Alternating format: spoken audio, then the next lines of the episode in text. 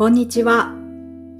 私なんかを卒業するラジオへようこそ。生きづらさ解消エンパワーメントコーチのエッシーです。この番組では、私なんかと思い、一歩を踏み出せないあなたが、人生で叶えたい本当の願いに気づき、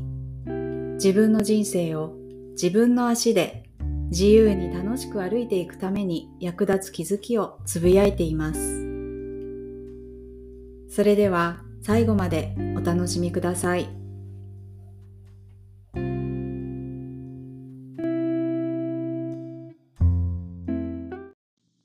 んにちは、石井です。いかがお過ごしですか？はい、今日はですね、パートナーシップについてお話をしようと思います。パートナーシップと聞いて皆さん最初に何を思い浮かべるでしょうか？えっと、最近は夫婦関係とか彼氏彼女関係、えー、そういったなんていうのかな親密な関係性のことをパートナーシップとか相手をパートナーと呼ぶ方が増えているなと思うんですね。なのでそういうふそういう、まあ、背景からパートナーシップと聞くと、えー、プライベートでの、えー、なんですかね親密な関係性の中でのあのの方とのうん、間柄といいますか関係性みたいな形で、えー、まず最初に頭に思い浮かぶ方も多いのかなと思ったりします。でもパートナーシップって本当にいろんなところであの人生のいろんなところにその親密な関係性だけじゃないところにもあるんじゃないかなと思うんですけれども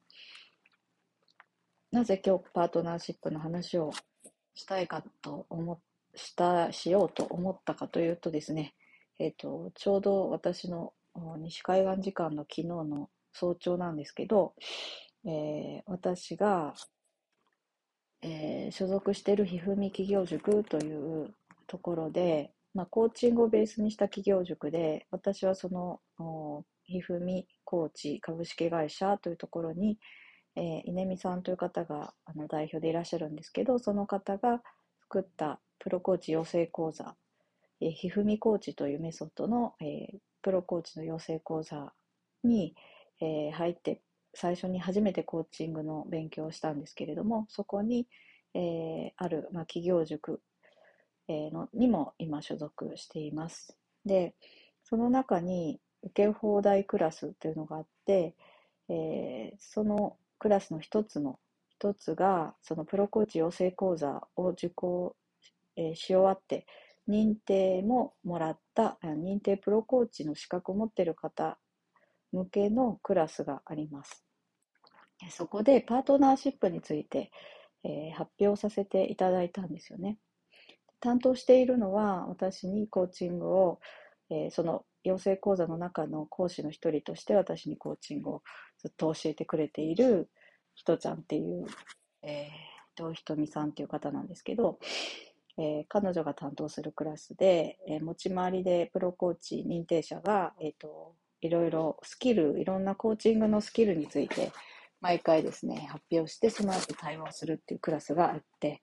えー、私にあの前の方からバトンをいただいたので、え私はパートナーシップという、え題をですね選んで、え発表しました。で、本当にほんの10分ぐらいの発表で、その後すべて40分ぐらいは対話に使うんですけれども、まあ、準備の時間があって、そして発表して対話するっていうプロセスの中ですごくあのパートナーシップについて深く考えさせられる時間があったのと、まあ、同時にですね私がある人と関わっていく中でその私がパートナーシップについて発表した内容のことを私が体現できているのかなっていうこともすごく考えさせられたので、まあ、それについてお話ししようと思います。すごくちょっと前置きが長くなっちゃって申し訳ないんですけど、えっと、私がパートナーシップについて、えー、お話しした内容を簡単に言うと、えーまあ、コーチング関係においてのパートナーシップに限定してはいたんですけれども、えー、まずですね、コーチングって何かっていうと、ICF っていうインターナショナルコーチングフェデレーション、えー、国際、えー、コーチング連盟っていう組織があります。それはアメリカにあるんですけど、これはもう、まあ、グローバルですね。アメリカでできたとはいえグローバルに、えーえー、影響力がある団体で、そこで、えー、その、その ICF という団体がコーチングとは何かっていうことを定義しているんですけれども、コーチング自体は、あの、皆さん、普通、コーチングっていうと話を聞くことでしょとか、話を聞いてもらうことでしょとかいうふうに、まあ、思う方が多いんじゃないかと思いますし、私も、えー、そういった定義なのかな。なんか対話であるとか、あの質問してあの答えを引き出すことであるとか、なんかそういったものなのかなと思っていたらですね、実はコーチングとはパートナーシップを築くことなんですよね。それが定義になってるんですよ。で、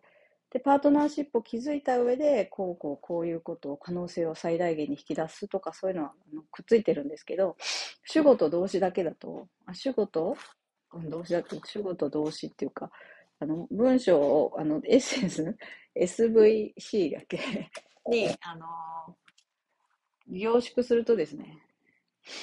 パートナーシップを築くことがコーチングですっていうふうに断言されてるんですよね。つまり、コーチングっていうのは、パートナーシップをお互いに、あの、コーチだけが一生懸命やるんじゃなくて、えー、クライアントとコーチが両方協力し合いながら、あの、関係性を築い、パートナーシップの関係性を築いていこうとするそういう行為とか行動とか、えー、あり方とかそういうことがコーチングなんだよっていうふうにおっしゃっておっしゃっている、書いていて、まずそこからの確認ができたっていうことが大きかったんですよね。で、えー、良い、だから結局良いパートナーシップがないと良いコーチングはできない。まあ、コーチングじゃないよ、そもそもパートナーシップがなければっていうことにもなるんだと思います。で、その上で、じゃあなんでそんなにパートナーシップって大切なんだろうなって思った時に、私があの大切なあの土台となる、良いパートナーシップの土台となる要素は3つあるなと思ったので、それをあの発表したんですけど、それは1つ目が心理的安全性ということです。えー、心理的に安全を感じられる、えー、スペースとか場所、えー、空間みたいなものが作れているかっていうのが、まずはすごく大切だと思います。えー、そして次に信頼関係ですね。相手を信頼できるとお互いに思っている。そして対等な関係性ですね。どちらかが上でどちらかが下とか、あの、劣っているとか優れているっていうことではなくて、本当に横のつながりである、平等である、対等である。なんか立場とか年齢とか宗教とか、えー、文化とかバックグラウンドがみんなそれぞれ違うんだけれども人間として対等であるそういった状況そういった3つの、えー、心理的安全性信頼関係対等な関係性ですねこの3つがあってああるとあのいいパートナーシップが築けるんじゃないかなと思ったんですよね。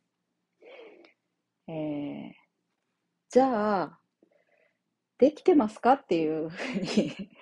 いうことなんですよ。で、これって、あの、話すことは大簡単なんですけど、これを実際に、えー、これをあの満たしたパートナーシップを築けてるかっていうふうに聞かれると、聞いてる方はどう思われますか？あの、ご自身のパートナーシップ、プライベートのパートナーシップとか、仕事上でのパートナーシップ、コーチングされてる方は、クライアントさんとのパートナーシップ、えー、どうだろうっていうふうに、ちょっと振り返っていただきたいなと思います。で、これって、あの、簡単ではないと思いました。えっ、ー、と、完璧にできているっていうことは、まあ相手もいるので、あの、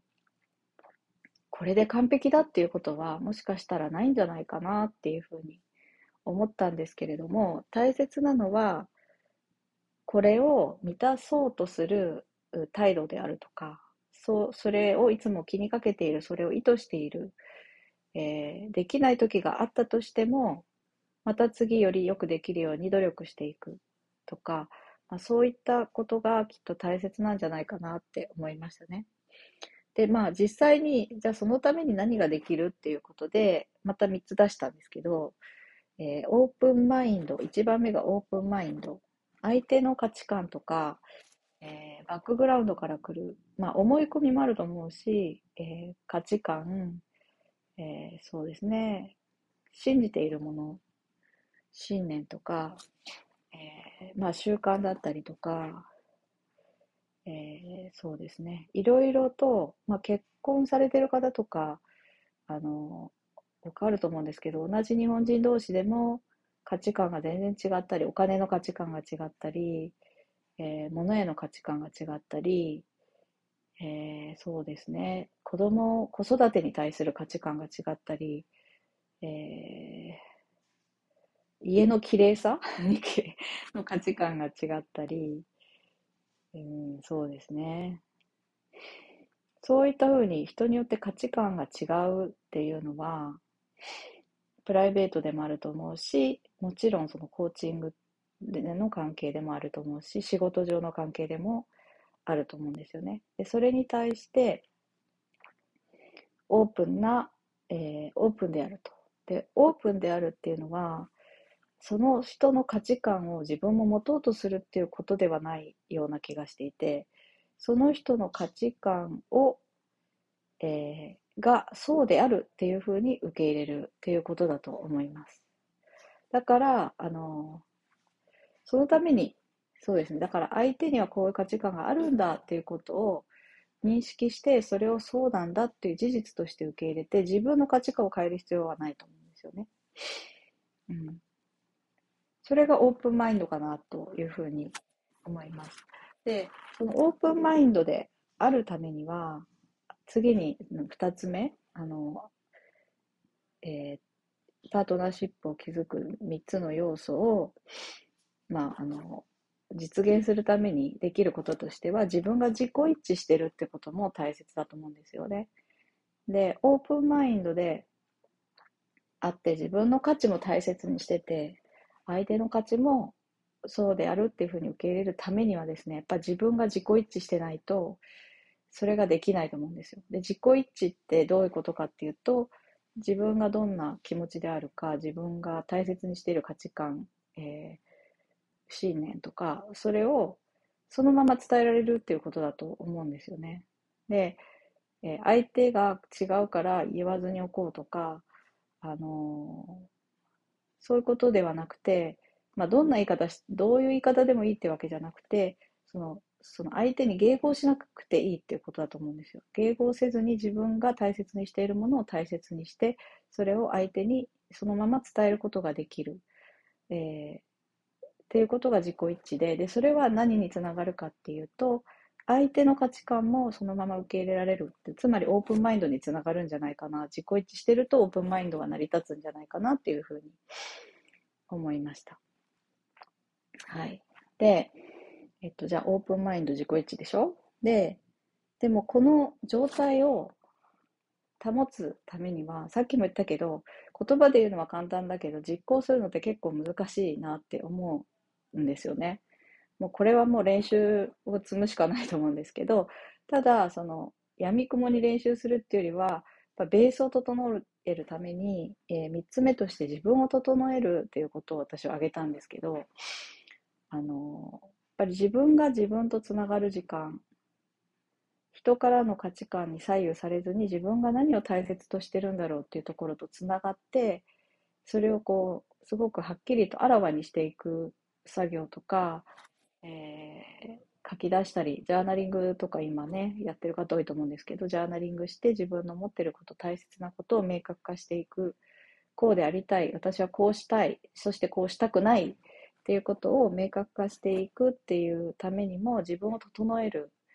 え、ことってすごく大切だなと思っています。やっぱ感情がすごく揺れ動いてる時って自分がどうしたいのかあのまあ、外の世界に反応している状態なので、感情がわーってなってる時って、だから、そこをちょっと一旦こう、自分のに、その視点を、そう外に反応している視点を自分の内側に戻して、えー、自分はどうしたいんだろう何が大切なんだろうえー、とかいう時間を、静かな時間をね、取ったりとか、えー、運動して体を整えるとか、まあ私はポジティブ心理学を学んできたので、その中でよく使うのは、ウェルビーイングですね。ウェルビーイングっていうのは良い状態であるってことなんですけど、えー、それは、あの、体だけじゃなくて、身体的ウェルビーイングだけじゃなくて、心理的、社会的ウェルビーイングっていうのもあるんですけど、えっ、と、いい状態を保つためにできることをやる。だから、まあ、身体的ウェルビーイングだったら体を動かして、えー、ヨガをやるだったり、ウォーキングするなり、ランニングするなり、人それぞれあると思うんですけど、そういうことをやったり、えー、社会心理的ウェルビーイングだと、私の場合は瞑想したり、最近は仏教が好きでね、仏教の、あの、説法を聞いたりとか、お説教を聞いたり、えー、あの、お経ですね、えー、ちょっとお寺の娘なんでね、お経を昔から唱えてたんで、それを最近ちょっと唱えて手を合わせるとちょっとあの気持ちが収まあの収まるじゃなくて穏やかになったりするんですけど、えー、それは人それぞれね、瞑想の方もいれば、えー、いろいろあると思うんですけど、まあ、心と体がつながっているので、ウォーキングで、まあ、ウォーキング瞑想とかもあるので、心がと、体が整うと心が整う人もいると思うんですけど、えー、そうやって心、心理的ウェルビーイングも整えていく。あとは、あの、社会的ウェルビーイングっていうのはやっぱり人とつながることで幸福感を感じられたりするので、まあ、孤独を感じて自分があの状態が悪いなと思った時に、えー、人とつながって、えー、安心できる場所で人とつながって、えー、社会的ウェルビーイングを高めるとかですね、まあ、家族といい時間を過ごすとかクオリティタイムを過ごすとか、えいろいろあると思うんですよね。あそうですね。あと、没頭する時間もすごくいいっていうふうにね、フローのフローの話では出てくるんですけど、まあ、できることたくさんあると思うんですよね。自分を整えるって。それは自分にぴったりしたものを探せばいいと思うんですけど、まあ、最終的にはその自分を整えるっていうのが、えー、自己一致したり、オープンマインドであるっていうことに、えー、つながっていって、その、それができることで、まあ、心理的安全性、信頼関係、対等な関係性を築いて、良いパートナーシップが築けるんじゃないかなと思います。はい。で、私はコーチング関係としてこの発表したんですけれども、あの、感想としてはですね、やっぱポジ、あの、あごめんなさい、パートナーシップは、の話は、このコーチング関係だけじゃなくて、プライベートでも使えるよねって、もう、あの、プライベートって言っても家のあの家族だとの関係だけじゃなくて友達とか、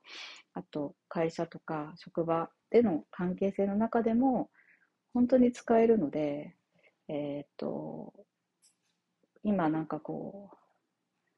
人との関係性づくりとか、コミュニケーションとかで、えっと、ちょっと行き詰まってるという方には参考になるんじゃないかなと思います。まあ、ベースはやっぱ自分を整えるかなと思いますね。で、あの、一つ前のエピソードでもお伝えしたんですけど、あの、自分の感情が何なのかっていうところをまず、あの、外から認知してあげるってことすごく大切なので、まあ、流されちゃったり飲み込まれちゃったりしがちなんですよね感情はエネルギーが大きいのでなので来た時にそれをちょっと外から見てあげて今どう感じてるんだろうっていうそのセルフコンパッションもね大切になると思いますとなんかすごいいっぱい話しちゃいましたけどごちゃごちゃしてないでしょうか？あのパートナーシップの大切さえー、これはコーチングだけではなくて、えー、生活のすべての、ね、人間関係に大切だと思ったので、えー、今日はそのお話をしてみました。はい。ということで、この長い話を最後まで聞いてくださってありがとうございました。え良い一日をお過ごしください。さようなら。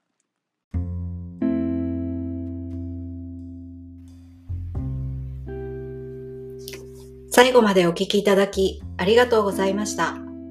生きづらさを解消し、自分の本当の願いを叶える継続コーチングセッションのクライアント様を募集中です。コーチングを通して私なんかを卒業し、一度きりの人生で叶えたい本当の願いを叶えませんか？詳細はこの番組の概要欄をご覧ください。それでは今日も良い一日をお過ごしください。生きづらさ解消エンパワーメントコーチのエッシーでした。